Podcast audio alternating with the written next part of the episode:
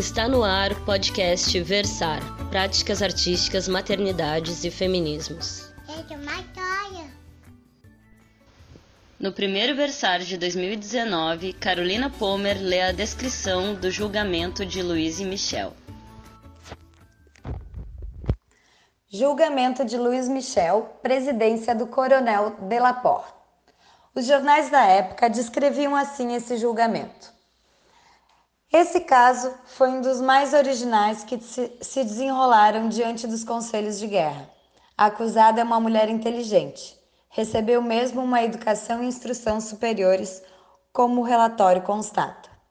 Eis seu retrato. 36 anos, cabeleira abundante negra, testa descoberta, olhar brilhante, nariz afilado, sorriso sarcástico. Essa é, em resumo, Luiz Michel.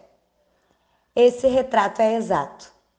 Durante a leitura do relatório, ela ergue a cabeça e olha fixamente o escrevente. O relatório enumera as, as acusações que pesam sobre a acusada. Primeiro, atentado visando mudar a forma do governo. Segundo, incitação a uma guerra civil. Terceiro, porte de armas aparentes e de uniforme militar, uso dessas armas. Quarto, falsificação de documento particular por usurpação de identidade. Quinto, uso de um documento falso. Sexto, cumplicidade por provocação e maquinação em assassinato de pessoas retidas, por assim dizer, como reféns pela comuna. Sétimo, cumplicidade em prisões ilegais, seguidas de tortura e de morte, assistindo com conhecimento de causa, os autores da ação nos fatos que eles consumaram. Interrogatório. Presidente. A senhora escutou os fatos que pesam contra si? Como responde a isso? Luiz Michel. Não quero nem me defender, nem ser defendida. Pertenço à revolução social e aceito a responsabilidade pelos meus atos. Quanto ao assassinato do general Lecomte, confesso que teria atirado no general se eu estivesse presente, quando ele ordenou que se abrisse fogo contra o povo. Mas, uma vez tendo se tornado nosso prisioneiro, sua pessoa era sagrada. Sou acusada de ter proposto o incêndio de Paris. Sim, eu queria opor uma barricada de chamas contra o exército de Versalhes. Eis porque propus incendiar Paris. Aceito inteiramente a responsabilidade por essa proposta e declaro em alta voz que eu não tinha cúmplices.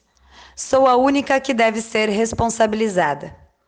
Quanto a ser cúmplice dos atos da comuna, eu sou, pois a comuna queria a revolução e eu a queria também. Mas declaro que a comuna não pode ser responsabilizada pelos incêndios e assassinatos dos reféns. Os assassinos são agentes de polícia que se escondem e que talvez um dia sejam descobertos.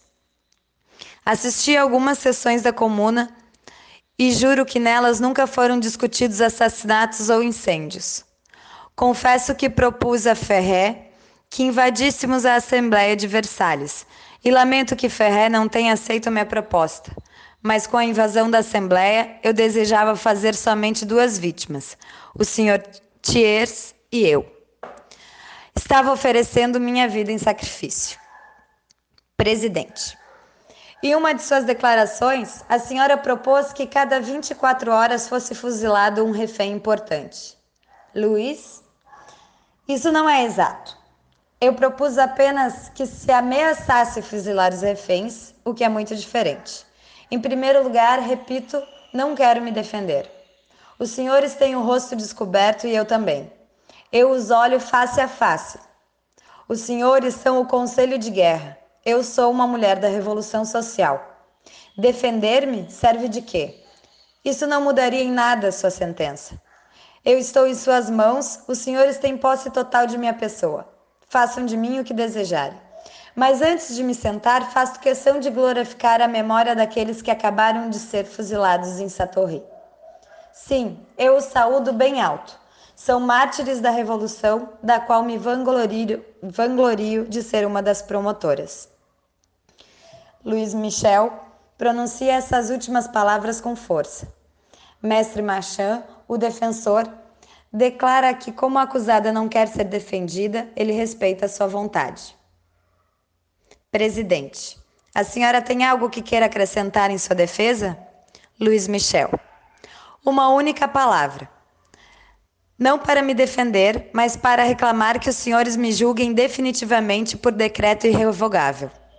Os senhores não devem me deixar viver, pois enquanto eu viver, irei persegui-los com meu ódio e incitarei meus irmãos à vingança.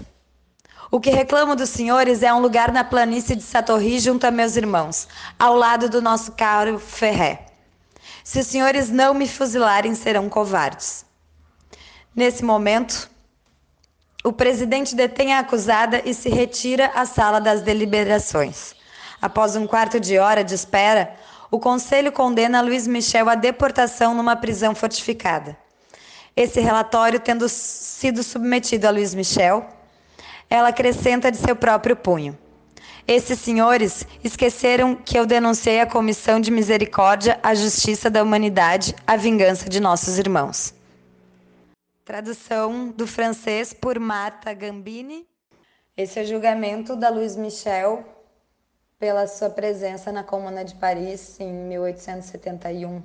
E ela foi deportada em 1873 para uma colônia francesa.